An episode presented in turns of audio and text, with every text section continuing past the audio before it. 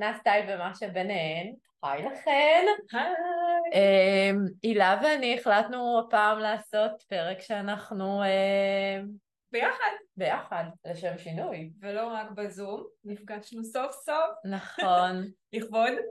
אה, לכבוד מה העונה, אה, יש לנו שנה, יש לנו שנה לפודקאסט, אנחנו בדצמבר הקודם, דצמבר 22, השקנו את הפודקאסט שלנו.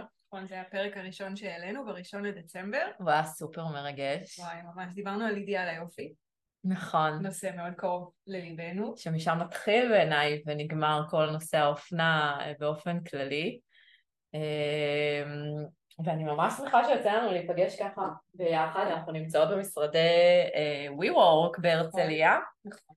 Uh, שאני אגלה לכם סוד שפעם היה לי משרד וורק, אבל לא בהרצליה, בחיפה, שמאוד אהבתי להגיע אליו, הכל נורא מעוצב פה בצורה מודרנית ויפה, אנחנו נכון. עשינו קצת... Uh, עשינו פה אולפן משלנו.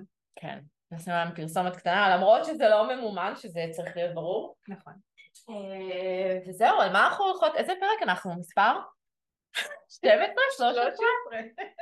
ואנחנו הולכות לדבר הפעם על... אנחנו נמשיך את הקו שלנו מהפרק הקודם, אופנה בצל מלחמה.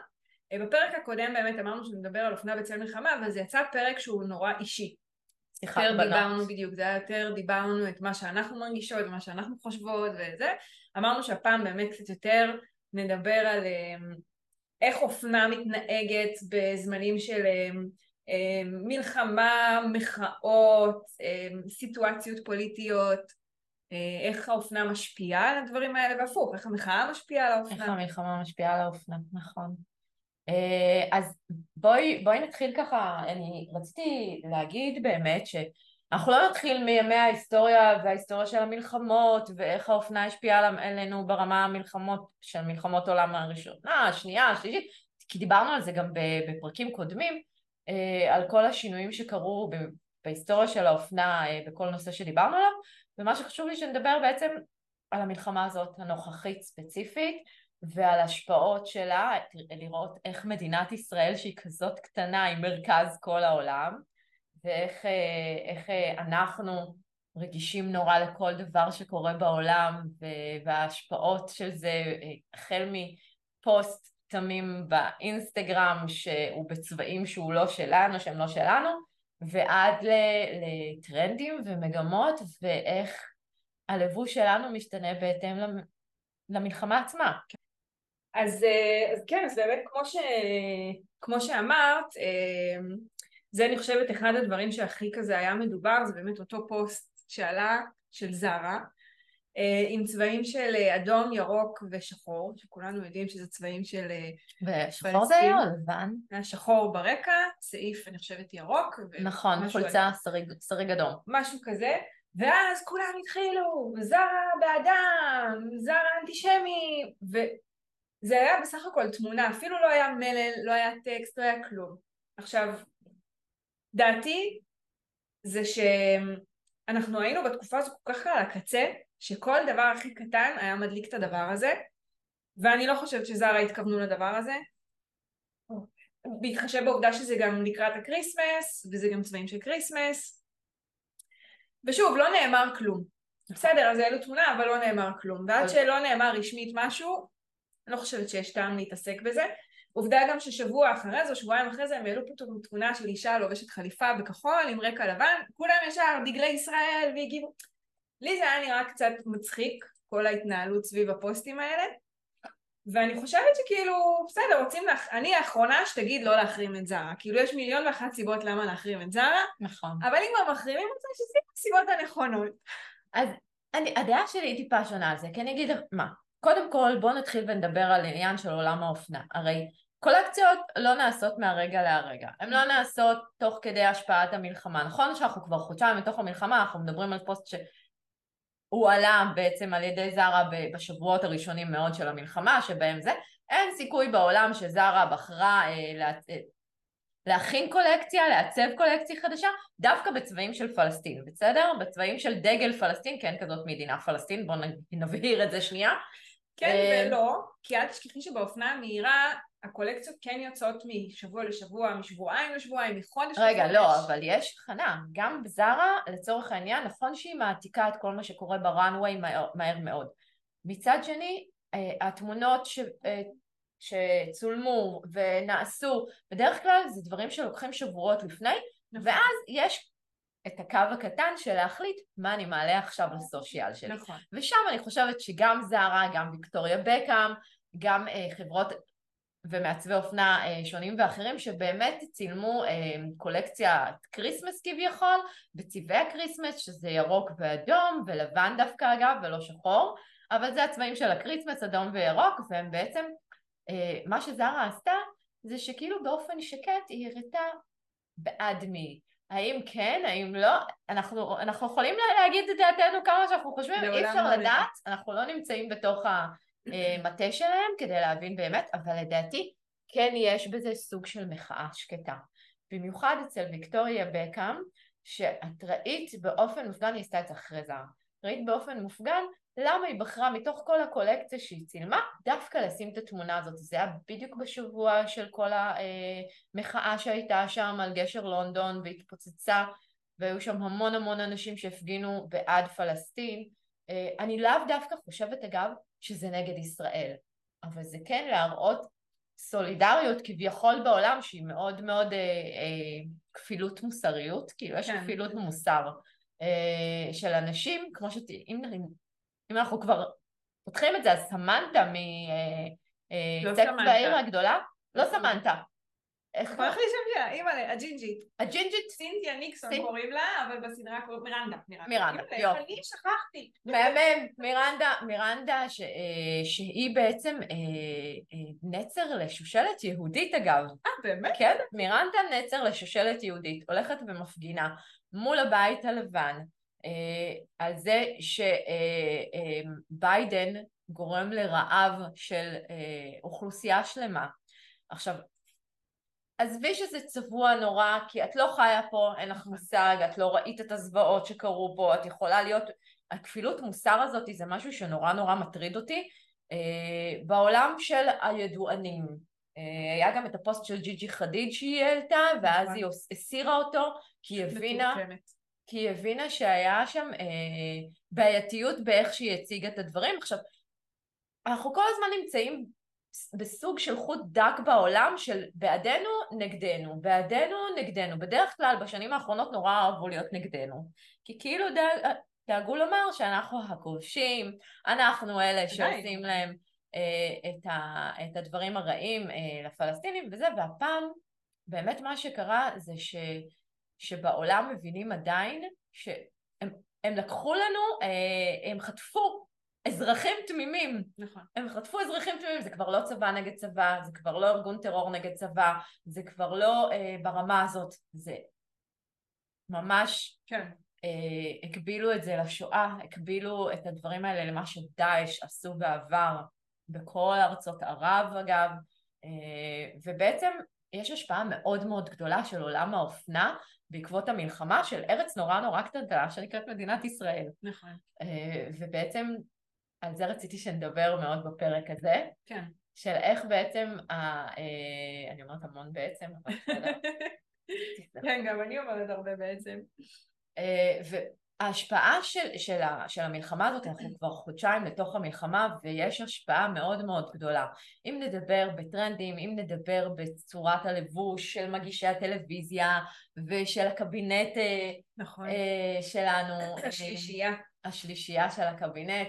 אני לא יודעת גם, אם אתן שמתם לב, אה, למי שמאזינה לנו, אם שמתם לב שכל ערב יש את ההצהרות של אה, כמעט כל ערב. שר הביטחון, של דובר צה"ל, דובר צה"ל חייב להיות במדים, אבל יש את המדים, מה שנקרא הלא רשמיים, של, אה, של השלישייה שעולה ונותנת הצהרות, שזה ראש הממשלה, אה, בני בנימין גנץ. נתניהו, בני גנץ אה, גלנט. וגלנט.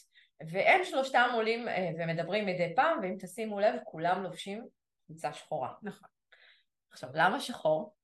בואי נדבר על זה. אה, אז אני, אני אמרתי ששחור זה גם כי זה מתקשר לאבל, אה, בעיקר בתרבות הישראלית, אה, ביהדות אני חושבת, והעניין שלו פשטות. נכון. שכאילו אנחנו, אנחנו כבר לא, אנחנו חלק מהעם, אנחנו... אנחנו לא רוצים הזדהות. לקחת תשומת לב, אנחנו לא בדיוק. רוצים לזהור פה, אנחנו לא רוצים להראות סממן שהוא בולט מדי, אה, שחור זה בגד שהוא פשוט כביכול מבחינת הצבעים שלו, זה גם מסמל אבל, זה גם מסמל אה, פשטות וזה גם מסמל כוחניות. בואי נגיד את האמת, שלוש, שלישייה הזאת כולם רוצים להראות עמדת כוח. כלשהי, אם, נס- אם תשימי לב אגב, אה, שבני גנץ וגלנט לובשים אה, חולצה מכופתרת שחורה שהיא בבדים פשוטים יותר, ונתניהו תמיד נמצא זוהר מעליהם. נכון, הבת שלו מבריק יותר. מבריק יותר.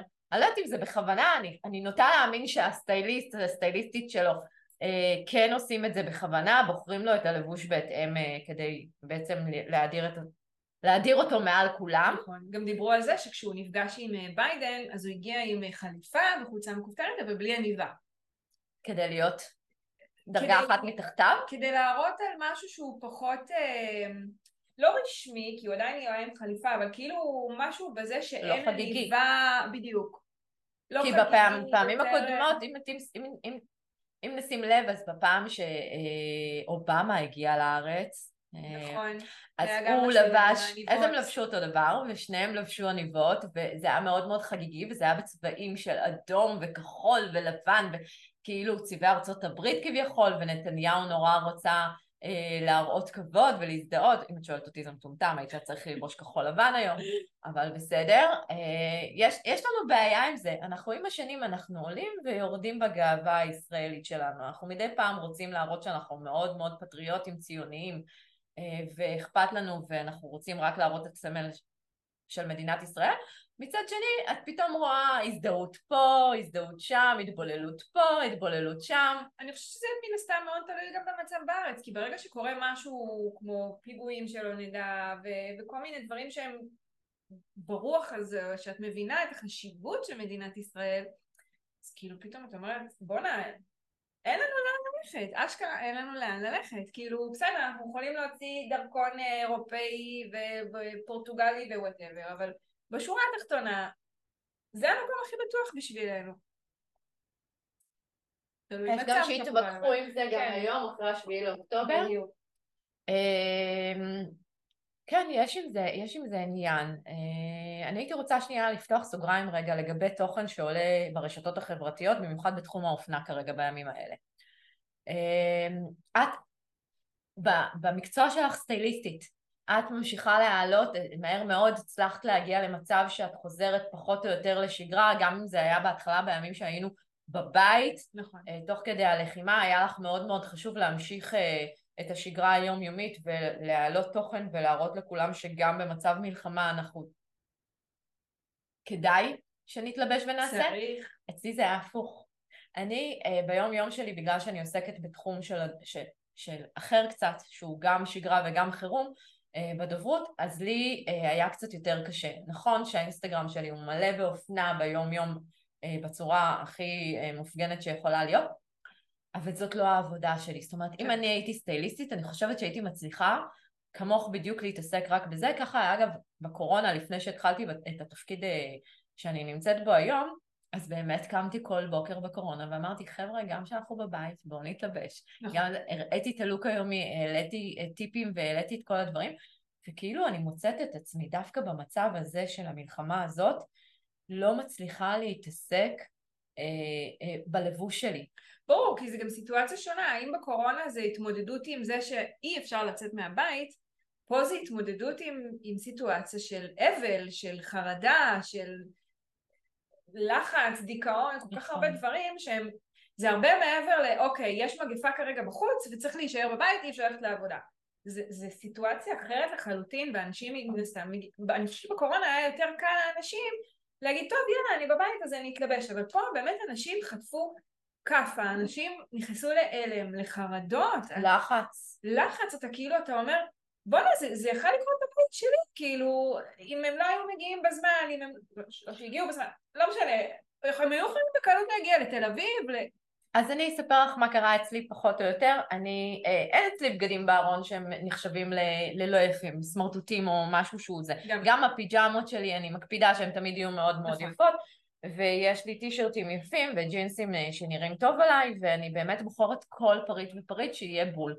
אבל בשבועות הראשונים של המלחמה, שנדרשתי לתפקד 24-7, פשוטו כמשמעו, והיה עליי לחץ מטורף, גם נפשי, גם ברמת העבודה, גם מבחינת המשפחה, גם אני לא הצלחתי להגיע למצב שאני אני הגעתי לעבודה עם ג'ינס וטישרט או, או עם, אה, עם בגד אחר שלבשתי, כמו שהיום אגב אני מתלבשת, היו ימים שהתלבשתי יפה, אבל זה היה כל כך נראה לעין שאנשים אמרו לי מה קורה, הפכת להיות, ואני אשים סוגריים, קיבוצניקית, כי למילה קיבוצניקית יש קונוטציה קצת שלילית בתחום האופנה, אבל זה היה בקטע של אנשים שרצו להראות דאגה, כאילו מה קורה, אנחנו רגילים לראות אותך הרבה יותר זוהרת. אז נכון. לי היה קשה נורא לזהור בשבועות הראשונים, גם ברמה הנפשית וגם ברמה, רמת המצב רוח היומיומי. כן רציתי להתלבש יפה, כן רציתי להתאפר, כן, לא מצאתי את הכוחות הנפשיים להגיע לזה שאני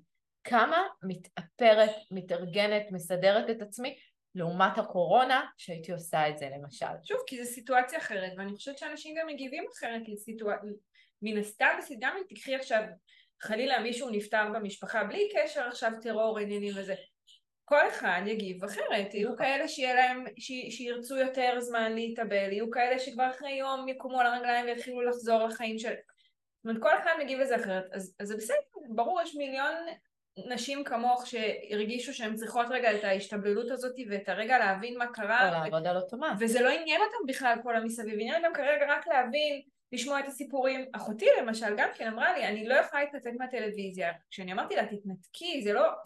כאילו, זה בסדר, נכון, זה מאוד חשוב לשמוע את הסיפורים, והסיפורים האלה יסופרו שנים קדימה, אבל עכשיו אנחנו צריכים לדאוג בעיקר לנפש שלנו, ולשמוע את הסיפורים האלה זה היה חרדתי ממש, ואני גם ביומיים הראשונים הייתי דבוקה לטלוויזיה. נכון, אני הייתי דבוקה לטלוויזיה, ואני הייתי ממש כל הזמן בלחץ, כל הזמן בסטרס, אמרתי די אילן, תשחררי את זה. אני אגיד לך איך זה השפיע עליי ברמה שכשאני צופה בחדשות אפילו לא שמתי לב, ואני שמה לב בצורה מאוד מדוקדקת, למה לבשו. נכון. השדרן, כל מי שהיה בטלוויזיה, לא משנה איפה, כן שמתי לב שאלה שיושבים בחוץ, בחזית, הם נמצאים עם שכפ"צים והם נכון. ממוגנים. והיו שחור, אולי זה ברמה הזאת, אבל מי שיושב באולפן, אני זוכרת עכשיו שאני לא זוכרת מה הם לבשו. אני זוכרת שהסתכלתי בחדשות ערב ערב, וזה הדבר האחרון, נכון, שבאותו רגע, עניין, ו- ואני דווקא בזמני קיצון, מלחמות ודברים כאלה, עוד יותר שמה לב לזה, כי זה מחקר אנתרופולוגי בסופו של דבר ברמה של אופנה. נכון. אה, ו- ו- ולי זה היה נורא נורא חשוב, והיום אני די שמה לב לזה יותר מעבר. גם אם תשימו לב, יש שינוי במה שמגישי הטלוויזיה לובשים היום, בזמן שאנחנו בהפסקת אש והחטופים חוזרים הביתה לאט לאט, לעומת מה שהם לבשו בשבועות הראשונים. כן, עכשיו הם לובשים צבעים, הם לובשים צבעים, אבל עדיין צבעים רגועים ולא משהו שמשדר שמחה, הרבה כחול רואים. נכון, בורדו שהוא יותר אבל בורדו מט כזה ולא בורדו שמח. נכון. צבעי חורף שהם יותר ברמה של אה, קודר, לא נעים לי להגיד אפילו. נכון. אנחנו לובשים צבעים שהם קודרים יותר. אמ, ברמת המגישים, זאת אומרת. עכשיו, אם נדבר על יוצרות התוכן, סטייליסטיות וכאלה, וכל בעלות המקצוע, בעלי המקצוע שנמצאים ברשתות ובמדיה. אם תשימי לב, אמנם יש חזרה לשגרה מבחינת uh, תוכן, מצד שני זה מתערבב מאוד במה שקורה במלחמה. נכון. אם למשל לפני כן uh, היו uh, סטייליסטיות, משפיעניות, uh, מובילי דעת קהל, שהיו בוחרים במודע לא להתעסק בחדשות, לא להתעסק במה שקורה. כמוני. לא, כנ"ל, אני מודה בזה וזה, אני לא רציתי להיות עוד ערוץ לחדשות של נכון. מה שקורה. היום אין לנו יכולת להתעלם, אנחנו כאילו זה כל כך השפיע עלינו ברמה הנפשית, שאת יכולה להראות, הנה עכשיו יש סייל בטה טה טה, אה, ושנייה וחצי אחרת את רואה בסטורי דברים שקשורים גם למלחמה, דברים שקשורים גם למה שקורה אה, ברמה האקטואלית היומיומית שלנו. נכון. רואה פתאום סטורי על החטופים, ורגע אחרי זה סטורי של מישהי הולכת, אה, לא יודעת מה, היא נפגשת עם חברות שלה. כאילו יש באמת כל הזמן כזה גלים אנחנו של... נמצאים זה- ברכבת הרים נכון, מטורפת. אבל, אבל זה, זה, זה בדיוק היום יום שלנו, אני ממש מרגישה את זה גם על עצמי, אני יכולה להיות ביום יום שלי, להתעסק בדברים שלי ולהרגיש איזשהו סוג של אה, שגרה ואני מרגישה טוב ופתאום אני נתקלת בסטופ, ב- באינסטגרם באיזה סרטון או רגע פתחתי חדשות לשמוע מומי, אני רואה איזשהו סרטון, מדברים על איזשהו משהו, אני מוצאת את עצמי בוכה וכאילו אומרת אלוהים באיזה סיטואציה אנחנו חושבת על החטופים ואז פתאום את יודעת, את כאילו, את מקבלת עוד פעם את הכאפה הזאת לפנים, אז אנחנו כל היום, כאילו היום שלנו בנוי מהרכבת הזאת, לגמרי. ומרגישים את זה גם בסטורי. אמ, ו- ואני, אני, גם משהו ש, ש, שרציתי שנדבר עליו זה לאו דווקא על, על, על המלחמה, אלא בכלל אופנה כאקט מחאה. אה, שלאורך השנים ראינו את זה בכל מיני אה, מצבים, אם נגיד אנחנו מדברים על תקופת המיטו, אמ, רשמתי לי את זה, בגלל זה אני מסתכלת לפה, שבטקס אה, גלובוס הזהב, ה-75 שהיה, זה היה לדעתי בשנת 2006, לא זוכרת, לא רוצה להגיד סתם, אמ, אז אה, כל, רוב המשתתפות, אנשים כמו אנג'לינה ג'ולי, מריל סטריפ, גל גדות, שהגיעו לבושות בשחור, כאקט באמת אה, על כל ההטרדות המיניות והמעשים המגונים, ו- והיו גם כמה גברים שהצטרפו לדבר הזה. ואם נגיד היה לנו את אה, האמרה כל כך מטומטמת של הבן אדם הזה, דונלד טראמפ, אה, שדיבר על, על, על אנשים שהוא היה איתם משהו, הוא אמר grab them by the pussy. ואז היה את מחאת הפוסי האט בוושינגטון, היה צעדה ענקית של מלא מלא מלא נשים שלבשו אה, כובע גרב ורוד, שהיה לו כאלה מעין אוזניים של חתול, כי פוסי באנגלית זה גם חתול. אמ, אז גם כן כאקט לד- לדבר הזה ש, שבן אדם נכון. ברמה כל כך גבוהה ואמור להיות הכי ייצוגי שיש אומר משפט זה מראה לנו שכל מצב שהוא שברירי בחיים שלנו, יש לנו דרך להש... האופנה היא הדבר הראשון, בין הדברים הראשונים שמושפע מהמצב החברתי, הכלכלי, שקורה בעולם. נכון עכשיו, אם תראי עכשיו גם, גם אצלנו במלחמה הזאת, גם במחאות שהיו לפני המלחמה, היו צבעים, היו דרכים להראות, נכון. אה, אם אנחנו אה, נדבר על מחאת הנשים שכולן לבשו חולצות אדומות, היו כל מיני מחאות אה, קטנות וגדולות למיניהן, וכל אחד בחר לעצמו צבע, והבחירת צבעים הראתה לאן אתה שייך ואיך המחאה שלך מתבטאת בימים האלה. נכון אה, אני, ואני חושבת שאפשר להגיד את זה גם על המלחמה שלנו עכשיו בטרנדים. יש לנו את הטישרט השחורה של החטופים נכון. בכלל אם והדיסקית שכולנו דיסקית עונדים. והסרט הצהוב והסרט הצהוב. בואי נדבר על השרשראות, אני ממש בימים הראשונים של המלחמה אה, קלטתי שיש לי בתוך הקופסת תכשיטים שרשרת בצורת, עם נכון, פיליון ראיתי של צורת ארץ. ישראל, הוא אה, היה מלוכלך מהתיישנות שלו כבר, אבל מהרגע שהעליתי את זה אני זוכרת שלא הפסקתי לראות התפוצצות מטורפת ברשת של מעצבי תכשיטים שפשוט התחילו לעצב סממנים נכון. יהודיים, ישראליים, אה, שממש ממש בולטים, אם זה מגן דוד ואם זה אה, טיליוני ארץ ישראל, אה, ואם זה כיתובים מסוימים, ואז גם הגיעו הדיסקיות של אה, הלב שלנו אה, שבוי בעזה, נכון. ו, ויש המון דברים שמושפעים מתוך המלחמה הזאת, אם תראי בציפורניים, נכון, יש טרנד. הציפורניים. ציפורניים שלם שהוא קשור למלחמה. אפרופו, למה בחרת ירוק? בגלל. לגמרי, תקשיבי, אני, ואנחנו חייבים לדבר על זה שנייה. אני נשואה לקצין בקבע, סגן אלוף בצה"ל, ואני במשך השנים נמנעתי מכל דבר שקשור לצבא בתוך המלתחה שלי.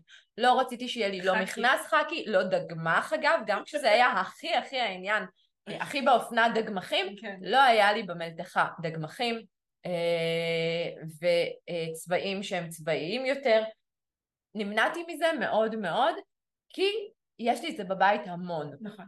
ורציתי להיות שונה ממה שהוא משדר. ש- שזה משהו שאני בתור סטייליסטית נפגשת בזה המון כשאני מגיעה לארונות של, לקוח, של לקוחות, שברגע שיש להם אישיו עם, עם צבע מסוים, עם גזרה מסוימת, למשל לקוחה שהיא הייתה פעם אה, תלמידת אולפנה, אז באולפנה לובשים את החצאיות הכחולות האלה, והיה לה חצאית כחולה בארון, והיא אמרה לי, אני לא מסוגלת ללבוש, לא חצאית של אולפנה, חצאית כחולה, היא אמרה לי, אני לא אלבש אותה בחיים, אני לא... כי זה נותן לך מתקשר לה. ישר קונוטציה. עכשיו, זה שזה לא יתפרש חלילה שאני לא גאה ובטירוף בצבא שלנו ובמה שהוא עושה.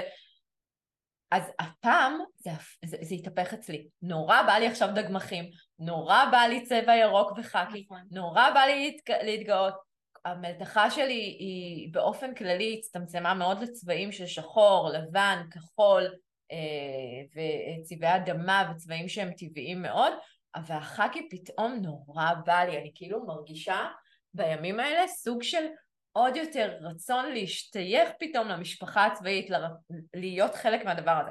אני לא נמצאת במילואים, אבל אם הייתי יכולה עכשיו ללכת להיות במילואים, וכאילו בעלי לא היה, אז ברור שהייתי עושה את זה. זה כאילו סוג של הפך להיות גאווה לאומית עכשיו להיות במילואים, ויחד עם זה באו, באים גם המדים, נכון. באים גם ההשתייכות אה, ברמה הזאת או אחרת, ברמה האופנתית של זה. אה, ואני כן בחרתי לשים על עצמי את הצבע הירוק החאקי, אה, בחרתי גוון מאוד מסוים אגב, אבל זה היו המון המון טרנדים של לעשות את סמלי אה, צה"ל, וטרנדים של... כחול לבן. כחול לבן, ודגל, וכל מיני סממנים יהודים וישראלים, כמו שאמרנו. כן. ושתיים שלוש גר, כזה, היה המון המון, יש המון המון טרנדים שעכשיו הפכו להיות מאוד מאוד רציניים בקטע הזה של אופנה וביוטי. כן. אמ, וזהו, יש לזה ממש קטע. תראי גם למשל, אם תשימי לב, זה גם משהו שככה קצת חקרתי לקראת הפרק, משהו שלא לא נכנסתי, לא, לא חושבת ששמתי לב אליו יותר מדי, אבל כשקראתי את זה פתאום אמרתי וואלה, הטישרט, הדבר הפשוט הזה שאנחנו לובשות ביום יום שלנו, איך בכל מחאה הטישרט היא הראשונה שמקבלת איזשהו עיצוב, איזשהו אה, כי זה נורא קל. בדיוק, לוקחים איזשהו טישרט, למשל הפעם זה באמת הטישרט השחורה, שמים עליה איזשהו לוגו, איזשהו מלל ומסתובבים עם זה. בתקופת המחאה של, של המהפכה המשפטית אז גם היו את הטישרט האדומות עם זה. לגמרי. זאת אומרת הטישרט הזאת עם כמה שהיא פשוטה, היא, היא נוכחת בכל דבר, אם זה מלחמות, אם זה מחאות, אם זה כל דבר היא שם. בואי נגיד בתכלס, טישרט הפך להיות פריט חובה בארון בשנים האחרונות בצורה מאוד מאוד ברורה. כן. עכשיו, בגלל שהוא אה, פריט שנורא קל ללבוש אותו עם ג'ינס, עם סניקרס, עם אה, כל... אה, אפילו עם מכנס מחויית, מאוד מאוד הפך להיות אופנתי ללבוש טישרט, אז זה הדבר הראשון שאפשר לעשות איתו. עכשיו, גם מאוד מאוד קל היום ללכת לבית דפוס שמתעסק אה, בהדפסה על חולצות. וליצור תוך שנייה, הנה אנחנו נסענו לחו"ל שנייה וחצי לפני המלחמה בסוכות האחרון ויום לפני שנסענו לחו"ל הכנתי חולצה ממותגת לכולנו של משפחת ברושי, מה? נכון. נורא רצינו כזה, שיהיה איזה מין אה, קטע כזה של משפחת ברושי טסה ל... וזה נורא נורא קל. אז ברגע שמגיעה מחאה, או, או שאת רוצה לומר משהו בעזרת, באמצעות הלבוש שלך, נכון. אז, אז טישרט זה, זה משהו שנורא קל לעשות את זה איתו. נכון. אפרופו, אה, אפרופו לומר משהו בעזרת הלבוש, הלבוש שלך. הגענו לזה. כן. אמ, אני לפני שבוע השתתפתי בהרצאה של אה, מיטל פלג מזרחי שהיא חוקרת אופנה ויש לה המון המון טייטלים אני מטורפת עליה ועל הידע שלה ממש ממליצה לכל אחת לחפש את ההרצאות שלה וללכת ולשמוע. אז גם כן היא דיברה ככה על אופנה בימי מלחמה ואיך משתמשים באופנה גם כן כאקט מחאתי והיא דיברה שם על... לבריאות? סליחה. היא דיברה שם על מדלן, מדלן אולברייט אה, שהיא אה, פוליטיקאית אמריקאית, היא הייתה גם אה, שרת החוץ או משהו כזה, סליחה שאני לא מדייקת בפרטים, אבל היא למשל הייתה תמיד עונדת סיכות, הסיכה שלה תמיד הייתה אומרת משהו, למשל היא כינתה את אה, סדאם חוסיין אה, נחש שאין דומה לו וכשהיא נפגשה איתו היא ענדה סיכה של נחש, oh my god, oh והיה לה איזה משהו גם של אה, צירעה שהיא, שהיא ענדה באיזשהו, באיזושהי סיטואציה. וגם כן שהיה איזשהו סיפור משהו עם ארצות הברית ופסל החירות אז היא ענדה סיכה של פסל החירות. מדהים. וכש, וכשהיא הגיעה לארץ והיא נפגשה עם לאה רבין אז לאה רבין הביאה לה סיכה של בכחול לבן אה, הנה, אה, כשהיא נפגשה עם מסר ערפאת, היא שיגרה לעברו עקיצה במסר סמוי בענידת סיכה בצורת צירעה, אחרי מלחמת המפרץ אה, נחש מתפטר, כמו שאמרתי, וכשהיא נפגשה עם הנשיא דרום קוריאה, אז היא בחרה לענוד אה, סיכת שמש, כאילו לקבל את הפנים שלו בידידות. זאת אומרת, כל הזמן היה לה את זה, ומה שעוד אהבתי זה שעשו תערוכה מהסיכות האלה שלה.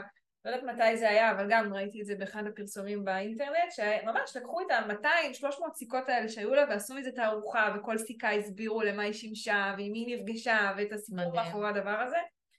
וזה באמת... אה, אז יש המון נשים במהלך ההיסטוריה, שאם נסתכל על עצמה, על, עליהן ועל הלבוש שלהן, אה, אז אפשר לומר שהלבוש שלהן בעצם הוא זה אה, שהראה את מצב הרוח שלהן, את מה שהן רוצות לשדר, אם נדבר על הנסיכה דיאנה לצורך העניין, שהיה סרט שלם עליה ועל הלבוש שלה ועל מה שהיא אה, רצתה לשדר איתו. A.K.A. שמלת הנקמה, שהיא השמלה שחורה. והיו עוד המון לפני כן, עוד כן. לפני שהיא הייתה, וכן, היה המון אה, אה, זה. ובואי נגיע גם לפוליטיקה הישראלית תוך כדי זה, כי אם אנחנו נדבר נגיד לצורך העניין על מרב מיכאלי. נכון. שמקודם... שהיא לובשת רק שחור. למה היא לובשת רק שחור? אז היא אמרה שהיא היא, היא לא רוצה שישפטו אותה לפי מה שהיא לובשת, אז היא לובשת אה, רק שחור, שלא יהיה מה להגיד על... מאוד אה... פשוט גם, כי שחור אגב יכול להיות להתפרש כאלגנטי מאוד, ויכול נכון. להיות זה, אבל היא בוחרת כל פעם מחדש ללבוש לבוש שחור מאוד מאוד בסיסי, והיא גם לא מתאפרת. נכון. עכשיו אם תראי את סתיו שפיר לצורך העניין, סתיו שפיר לפני שהיא הגיעה לכנסת הייתה טיפוס מאוד צבעוני, ג'ינג'ית באופייה ובמה שנקרא במלוא רמ"ח איבריה והיא הייתה לובשת אה, ביגוד מאוד מסוים ואני זוכרת שפגשתי אותה בשבוע האופנה הישראלי, היא הגיעה לאחת התצוגות אופנה והיא לבשה שמלה פשוטה, שחורה או כחולה כהה שמגיעה לה עד הברך, מאוד מאוד צנועה, מאוד לא מגדירה את אה, מבנה, הגוף. מבנה הגוף שלה כי היא רצתה לשדר בעצם סוג של פשטות, סוג של רצינות, של אל תסתכלו על הלבוש שלי, תסתכלו על מי שאני, על מה שאני עושה. זה בדיוק מה אה, שמרב מיכאלי אמרה. לא רוצה שתדברו על מה לבשתי, תדברו על מה עשיתי. אם את שואלת אותי, אני חושבת שהן חוטאות. כי להפך, כי בעצם אם תסתכלי על חברות כנסת אחרות שמתלבשות אה, בצורה אה, של יותר, יותר סטייל ויותר, יש לזה גם דרך, זאת אומרת, מה שאתה לובש יכול לשדר במידת, אה, במידה מסוימת כוח, זה יכול לשדר במידה מסוימת אה, רכות, תלוי מה את רוצה להביא איתך לישיבה, מה את רוצה להביא איתך למליאה, מה את רוצה נכון. לשדר כלפי חוץ. אם תראי מה חברי הכנסת לובשים כשהם באים לבתי החולים, לצורך העניין לבקר את הפצועים, לעומת מה שהם לובשים במליאה עצמה, יש שוני מאוד מאוד גדול. אני חושבת שלביגוד אה, יש כוח מטורף שאנחנו לא נותנים לו מספיק מקום. נכון. אני חושבת שאם באמת פעם, פעם, פעם, פעם, נלך שנים אחורה, מאות שנים אחורה, שהלבוש היה לבוש לצורך לבישה, מן הסתם שהיה לבגדים איזשהו מעמד, זאת אומרת הייתי יכולה לדעת לפי מה בן אדם לובש, מה המעמד שלו, אם הוא עשיר יותר או עשיר פחות, נכון. אבל פעם באמת הבגדים היו יותר לצורך הלבישה.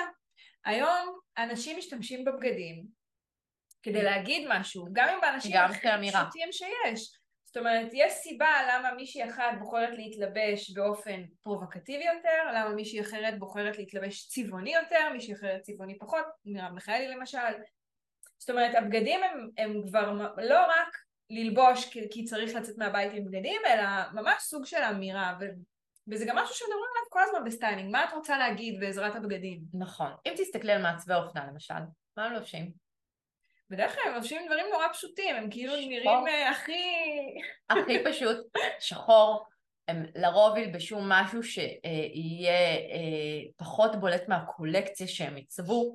הם רוצים להישאר במקום המאוד מאוד פשוט, כי, כי הנפש שלהם מאוד יצירתית. Mm-hmm. הראש שלהם מאוד מאוד יצירתי בהמון מובנים, וכשאת מגיעה בבוקר אה, לארון שלך ובוחרת מה ללבוש, את רוצה משהו שהכי פחות יפריע ליצירתיות שלך, הכי פחות יגרום לך לשנות את הכיוון של, ה, של המחשבה שלך, ושחור בדרך כלל הוא פחות בולט לך בעין ברמה של אה, הפרעה.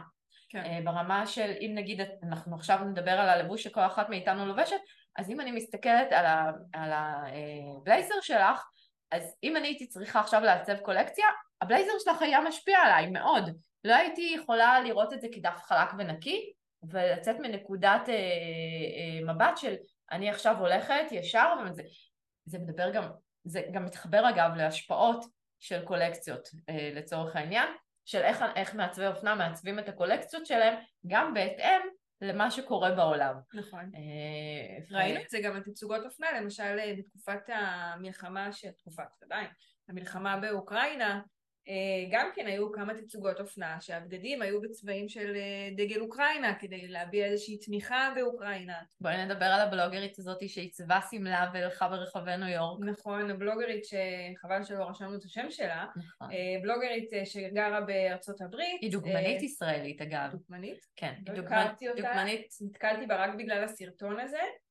אה, היא פשוט אה, לקחה דגל ישראל, עיצבה ממנו מעין שמלה כזה, אה, והסתובבה ברחובות אה, לוס אנג'לס, אם אני לא טועה אפילו זה היה בשדרת הכוכבים, עם איזשהו אה, אה, פוסטר כזה של, שקשור לתקופת לחטופים. המלחמה, לחטופים, לא זוכרת בדיוק מה, ו, ופשוט אה, זה היה סוג של אקט מחאתי כזה, אה, שזה היה מדהים, זה היה באמת אה, נורא מרגש. אה, והיה את אה, המעצבת אוריה עזרן שהיא מעצבת שמלות אה, ערב וכלה שגם כן אה, עיצבו, עיצבה שמ- שמלה לבנה שזה היה בשילוב גם של טכנולוגיית AI שהיא פשוט רשמה על שמלה לבנה את 239 נכון. שמות של החטופים שזה היה באמת מצמרר מאוד. לפנים מה שנקרא נכון. אנחנו נמצא את, את התמונה ואנחנו נעלה אותה כי זה נראה לי סופר חשוב שיראו את מה שקרה פה בעולם בר- ברמה הזאתי. אה, אם נחזור שנייה לפרק הקודם שדיברנו על כל המחאות ועל כל מה שקורה בעולם, על אנטישמיות אה, כלפי מעצבים ישראלים או נכון. אה, התנהגות, היה את העניין עם דודו ברור. דודו ברור כבר שדיברנו הוחז- על זה גם נכון, בפרק הקודם. והיא הוחזרה. נכון היא הוחזרה לאתרים שמהם היא הוצאה אה, אחרי שדעת הקהל בעולם גרמה למנהלי האתר להבין שאסור להם בשום פנים ואופן להוציא מעצבים ישראליים כי זה כביכול אה, עושה בדיוק אותו, אותו, אותו דבר שעשו הנאצים אה, נכון. בזמן השואה הם הוקיעו אותנו ממקומות מסוימים, הוקיעו אותנו מהחברה, הוקיעו אותנו מהספריות, הוקיעו אותנו, לא נתנו לנו להגיע למלא מקומות, עד שאמרו לנו גם לסגור את העסקים שלנו, ובעצם זה מה שהם אמרו לדודו ברור, את לא מקובלת אצלנו יותר, בגלל שכתבת משהו פרו-ישראלי, אסור לך להביע דעה, ובואי נדבר אגב על זה. האם מעצבי אופנה רשאים להביע את דעתם בעת הלחימה, או האם הם צריכים להישאר ניטרלים? כי עלה דבר כזה ב- באחד מהרשת, ברשת החברתית, אצל אחד המעצבים הגדולים, ושם כתבו לו בסטורי בצורה מאוד מובהקת, כמעט 90% מהאנשים כתבו לו שאסור לו להביע דעה פוליטית. וזה משהו שאני חייבת להבין, כי הרי אופנה מושפעת באופן מיידי, זה המקום, זה הענף הראשון שמושפע מהמצב החברתי, כלכלי, מלחמות, אה, אסונות טבע, כל דבר שקורה בעולם, אופנה מושפעת באופן המיידי. אז כאילו מן הסתם זה כמו שנגיד אומן, צייר, יצייר את מה שהוא מרגיש, מעצבי אופנה, לו. מעצבים את מה שהם מרגישים. ואת יכולה להגיד לאומן, אל תעצב את אה, הרגש, רגשותיך, אל תביע עמדה כלשהי, אה, או צלמים.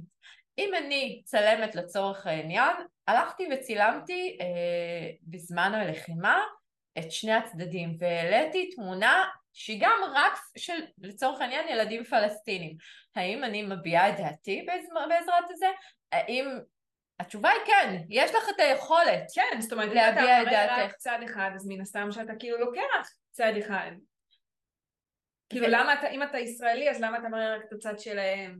ו- ויש קטע מאוד מאוד אה, שופט ומאוד מאוד דעתני לגבי האם מותר בתחום האופנה להראות אה, עמדה פוליטית או אסור להראות עמדה פוליטית. שזה אני משהו שהוא מאוד, כן, זהו, אפשר להתווכח על זה. אני חושבת שלחלוטין כן, זאת אומרת, אין דבר כזה שאופנה לא תושפע מהמצב בעולם, בטח לא כשזה אופנה שלך, אה, בטח כשהאופנה שלך היא נמצאת, אז אם נראה עכשיו, אני מניחה שנראה בקולקציות הקרובות אה, הרבה סממנים שקשורים לצבא, הרבה סממנים שקשורים לכחול ולבן, אה, הרבה דברים ש... שכביכול פרו-ישראלים ורוצים להראות אה, איך לחזק, ובואי נדבר על שנייה על סממן, שיש עליו המון המון אה, ביקורת, הכאפיה. אם נדבר שנייה על ישראל בשנות ה-20-30 שלה לפני קום המדינה, הכאפיה שירתה פה את הפלאחים בארץ. לא את הערבים. כן. את הפלאחים, את כל החקלאים, את כל מי שעבד בשמש הקופחת כל יום, זאת הייתה, זה היה, לא היה אז כובעים בטכנולוגיות שנמצאות היום, ובעצם אה, כפייה שימשה את היהודים הכפייה, כמו שאנחנו מכירים אותה היום, עם השחור לבן, אדום לבן. כן, כן. הכפייה, גם בצבעים אחרים. אחרי מלחמת ששת הימים, אחרי שכבשנו מחדש את ירושלים, שחררנו את ירושלים, לא כבשנו אותה מחדש, אה, היה קטע מאוד מאוד רציני של אה, שמלות שהוצבו מהבד של נכון. הכפייה. וזה היה סממן שכולם רצו להיות חלק ממנו. זאת אומרת, זה לא היה סממן ערבי, זה לא היה סממן פלסטינאי, אם אה, נדבר על זה באופן כללי. והיום, אם תראי את זה, פה בארץ ישראל, לא יהיה יהודי אחד שישים עליו כפייה. נכון. זה כמו עם הירוק אדום שחור, הצבעים האלה, שפתאום השילוב של השלושה צבעים האלה נורא מרתיע אותנו. זה, זה, זה הצחיק אותי כי יש את uh, גלגול, הוא יש לו uh, uh, גם עמוד אינסטגרם, גם עמוד טיק טוק, הוא נורא מצחיק, אני מתה עליו. ובאמת אחרי שעלתה התמונה הזאת עם זרה, אז הוא העלה פוסט כזה שכאילו אומר, אה, זרה העלו, אז זהו, מחרימים את זרה. ואז הוא הראה כל מיני דברים שהם בצבעים האלה של האדום שחור, יאללה, תחרימו גם אותם. מקורנפלקס ועד, אה, לא יודעת מה זה היה, הוא העלה שם comment, זה היה מצחיק. אם תחשבי על זה, לפני עשרות שנים, אדום וירוק היו הצבעים הכי בולטים אה, ברמה של עיצוב פנים בתוך הבית. לפני שהגיע האפור והלבן והשחור והצבעים, כחול כהה, לפני כן, הרי כל עשור משתנה נכון. אה, משהו באופנה. אז הייתה תקופה שירוק ואדום היו הצבעים הכי בולטים בעיצוב הבית. אה, והם היו צבעים שנבחרו כצבעי השנה על ידי פנטון. ו, וכאילו פתאום היום הסממנים האלה, בגלל, עכשיו, מה שמטריד אותי בכל העניין הזה, שגם איטליה שהיא מאוד פרו-ישראלית, היא בצבעים ירוק, אדום, לבן. נכון. אה, כן, אבל שם יש שחור, זה ההבדל. זה אדום, ירוק, שחור. יש, יש כל מיני... כן, אנחנו יכולים אבל להתווכח על זה הרבה. אם הצבעים האלה הם באמת מסמלים את פלסטין, אה, או פלסטינאים יותר, כן, פלסטין, כמו שאמרנו, ו... או ש, שמדובר על צבעים שכרגע גורמים לנו לרגישות מאוד מאוד מסוימת. זה בדיוק העניין, שזה מתקשר לנו אליהם. פשוט, זה, זה, זה קונוטציה, זה כמו שהיום הכתום ישר מזכיר לנו את הילדים הג'ינג'ים, נכון. ויש יש תמיד לכל צבע יהיה איזשהו קישור, בטח בתקופות מסוימות, ובכלל במהלך החיים, תמיד צבע יתקשר לנו למשהו, כמו למשל שאמרתי על החצאית הכחולה עם הלקוחה, אה, הירוק שלך עם החאקי והזה, וזה לא חייב דווקא להיות אה, גזרה מסוימת, מספיק הצבע הירוק, שמבחינתך היה... תלוי גם איזה טון של ירוק, זאת אומרת, אם זה טון של ירוק כזה או לא. אני חייבת לומר שאני חוזרת שוב לכפייה, על הבד של הכפייה, אני חייבת לומר שאני מתבאסת רצח שהבד הזה הפך להיות סממן של פלסטינאים בלבד. כי בסופו של יום יש הרבה מאוד סממנים שיכולים להיות שלהם, שהם יכולים לקחת אותם, אבל כל עוד אין להם מדינה, אין להם שום זכות בעיניי להחליט מה הסממן שלהם ומה לא סממן שלהם. אבל זה כאילו זה משהו שהם מאז ומעולם הם לבשו, אז הגיוני שזה אבל גם בדובאי לובשים כפיות, וגם ב... אז זה למה פה... פלסטינאים, זה יותר ערבי. פה בארץ זה פלסטינאים. ערבי ישראלי לא ילבש כפייה. אם תשימי לב, ערבי ישראלי לא ילך עם כפייה ברחוב. אני אבל נגיד פוגשת... הבדואים את גם רואה אותם עם כפייה. אבל לא בצבע של, לא בצבעי אדום. נכון, צבעים חלקים. לבן, יותר, בדיוק, הכפייה שלהם היא לבנה. נכון. ו... אנחנו מדברות על אופנה, זה נורא חשוב. יש, יש איזה, הסימן הזה הוא הפך להיות מובהק שלהם. אמ, ואנחנו יכולות להמשיך ולפתח ולדבר על זה, אבל יש עוד הרבה סממנים של ישראל. נגיד דגל ישראל, ראית אי פעם דגל שהוא כל כך בולט וכל כך אומר אני ישראלי? כי יש המון דגלים שאת יכולה להתבלבל ביניהם. דגל צרפת עם דגל גרמניה, עם דגל נכון, איטליה, עם דגל שהם נורא נורא דומים בפסים שלהם, בצורות שלהם, ושאת יכולה מאוד להתבלבל בהם. אבל דגל ישראל אין כמותו באף נכון. מקום בעולם. תחשבי. נכון. כחול ולבן. והמגן דוד. והמגן דוד עליו, והצורה שבה, לא יודעת, זה כאילו מובהק. את תלכי עם דגל ישראל, אי אפשר לפספס אותו ואי אפשר להתבלבל בו. באף מקום אפשרי. נכון, שהוא גם מאוד מסמל את ה... מן הסתם אומרים, הרי אמרו שהסיבה שהדגל ישראל הוא כמו שהוא, זה השני הקווים האלה הכחולים, זה מסמל את הטלית, שגם כן עם אה, זה, והמגן דוד מן סתם זה הסממן אה, היהודי. אה, למרות שתדעי שפעם המגן דוד לא היה סמן יהודי, אנחנו הפכנו אותו לסימן יהודי. נראה לי הפכו לנו אותו כסימן יהודי יש. בגלל השואה, לא? יכול להיות שהפכו אותו לא להיות יודעת, סימן האמת שתוך יהודי. כדי שאמרתי זה חשבתי על זה, מתי זה?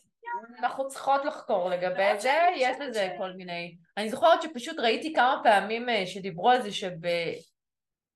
בתקופות שעוד לא היו יהודים במקומות מסוימים, היו מגן דוד במקומות זהו, אחרים. נגיד אם אני מסתכלת על עיצובים של חנוכיות מתקופות ממש, זה תמיד היה חנוכיה מגן דוד. סממן יהוד- יהודי לחלוטין. זהו, אז לא אגב, המנורה הוא סממן יהודי נכון. מאז ומעולם. אפרופו סממן, משהו שגם כן אני שמתי לב אליו, זה נגיד בד- בדגל שלנו או בסימנים שלנו יש אה, יונאי מלא של זית, יש את המנורה, יש את המגן דוד. אז הם שלהם- סממנים שהם פרו- שהם פרופר ישראלים, נכון, שהם אבל, לחלוטין. אבל מה שאני רוצה להגיד זה שנגיד כשאת מסתכלת על הדגלים שלהם, של החמאס, של ה... שלא יודעת, כל מיני ארגונים כאלה ואחרים, יש רובים על הדגלים. כאילו, עדי... זה שוב פעם...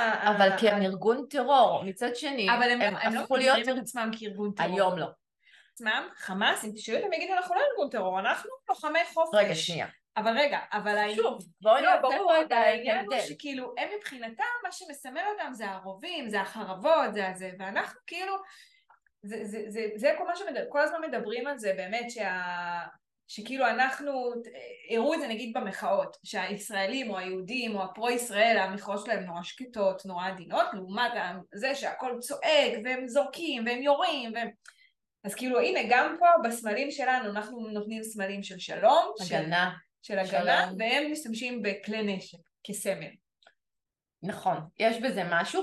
בואי נדבר שנייה על חמאס, למרות שזה לא קשור לאופנה בשום דרך. חמאס, אה, אחרי אה, על- ההתנתקות בעצם, כשהם נבחרו מחדש, הם, אה, הם הפכו להיות גוף פוליטי. זאת אומרת, הם היו טרור, הם הפכו להיות פוליטי, הם שינו את המצע שלהם לחלוטין, ו, אה, ואמרו שהם הם לא ארגון טרור יותר, כי הם רוצים בעצם אה, לשלוט בעזה, ואגב בגדה גם, לא רק בעזה, גם באיו"ש, אה, ובשאר המקומות שבהם יש, אה, אה, אני לא יודעת אם תקראי לזה פלסטינים, או ערבים, ערבים שלא ישראלים, אה, ו, וזה נורא נורא מוזר, כי כאילו הם כן ארגון טרור. עכשיו, המילה לוחמי חופש, מכבסה. ראיתי יוצרת תוכן שעשתה על זה סרטון נורא נורא מצחיק של אה, אני רוצה להתקבל לעבודה, אה, ואז אמרו לה, אה, בבריטניה לצורך העניין, אני רוצה להתקבל לעבודה ואני טר- חמאסניקית, אני טרוריסטית. ואז אמרו לו, אוקיי, בוא, בוא, בוא נכתוב את זה כמו שיש הרי מנהלות קריירה, יועצות קריירה. שאומרות לך, הקורות חיים שלך בואי נעבוד עליהם, בואי נכתוב אותם בצורה אחרת, ככה שיהיו יותר אה, מתאימים למשרה ו- ובעצם יבחרו את הקורות חיים שלך ולא של אחרים, אז כזה. כן. אז אה, אני, אה, אני מחמאס, אני טרוריסט, לא, בוא, בוא נכתוב את זה במילה אחרת, לוחמי חופש. אתיקה. בדיוק. אז כן. נחזור לאופנה. כן. טוב, אז היה לנו סך הכל מאוד מעניין. פרק מעניין אה, על תחום האופנה ועל ההשפעות שלו אה, מבחינת אה, הלבוש בעולם. אני חושבת שהרבה דברים השתנו בנפש הישראלית מאז השביעי לאוקטובר, וזה משפיע עלינו גם ברמה של אופנה, זה משפיע עלינו על כל תחומי החיים. אותי מעניין לדעת מה עוד חודשיים, אומרים שהלחימה הרי תימשך הרבה נכון. מאוד זמן, ואני אשמח שנעשה פרק שלישי לנושא של אה, אופנה בימי מלחמה, אולי לא הבא, אבל עוד כמה חודשים כדי לראות האם משהו השתנה? איפה היינו ואיפה אנחנו? נהיה. אה, וזהו, נהניתי מאוד. איפה שומעים אותנו? בואי נספר להם איפה שומעים אותנו ואיפה רואים אותנו. אה, בכל מקום שומעים את הפודקאסטים שלכם, גוגל פודקאסט, אה, ספוטיפיי, יוטיוב, מי שרוצה לראות אותנו ביחד או לא ביחד. אפל מיוזיק, אפל פודקאסט, נכון, וכמובן שאנחנו מעלות ברשתות החברתיות טיזרים פה ושם. הילה יותר, לא נעים לי להגיד, אני פחות נמצאת קצת כרגע את, אה, ברשתות החברתיות, זה יחזור לי מתישהו כנראה בהמשך. כן, אה, כרגע להשיג אותך בכלל היה נורא קשה. נכון, נכון, נכון. סיוון, סיוון, סיוון. בחירום אני כאילו כל כך, כל האנרגיות שלי מופנות לקיבוץ עצמו ולמה שקורה מסביבי ברמה היומיומית אה, וברמת החירום, שבאמת קשה יותר להשיג אותי לדברים שהם מעבר. נכון. אה, אבל אני שמחה שנפגשנו ושמחה שעשינו את הפרק הזה, ומזל טוב לנו ליום הולדת שנה לפודקאסט שלנו. אה, ואתם מוזמנות, מוזמנים לכתוב לנו בפרטי דרך האינסטגרם, הילה אני שיק פריק, או הילה אושרי, אושרי בעין, אגב. נכון, ואצלי אה, זה סיוון סטייל, אתם יכולים לחפש גם באנגלית סיוון ברושי ותמצאו אותי מיד. אני גם בפייסבוק, גם בטיק טוק, חפשו אותנו. יופי, תודה למי שהאזינה, האזין. ביי. להתראות.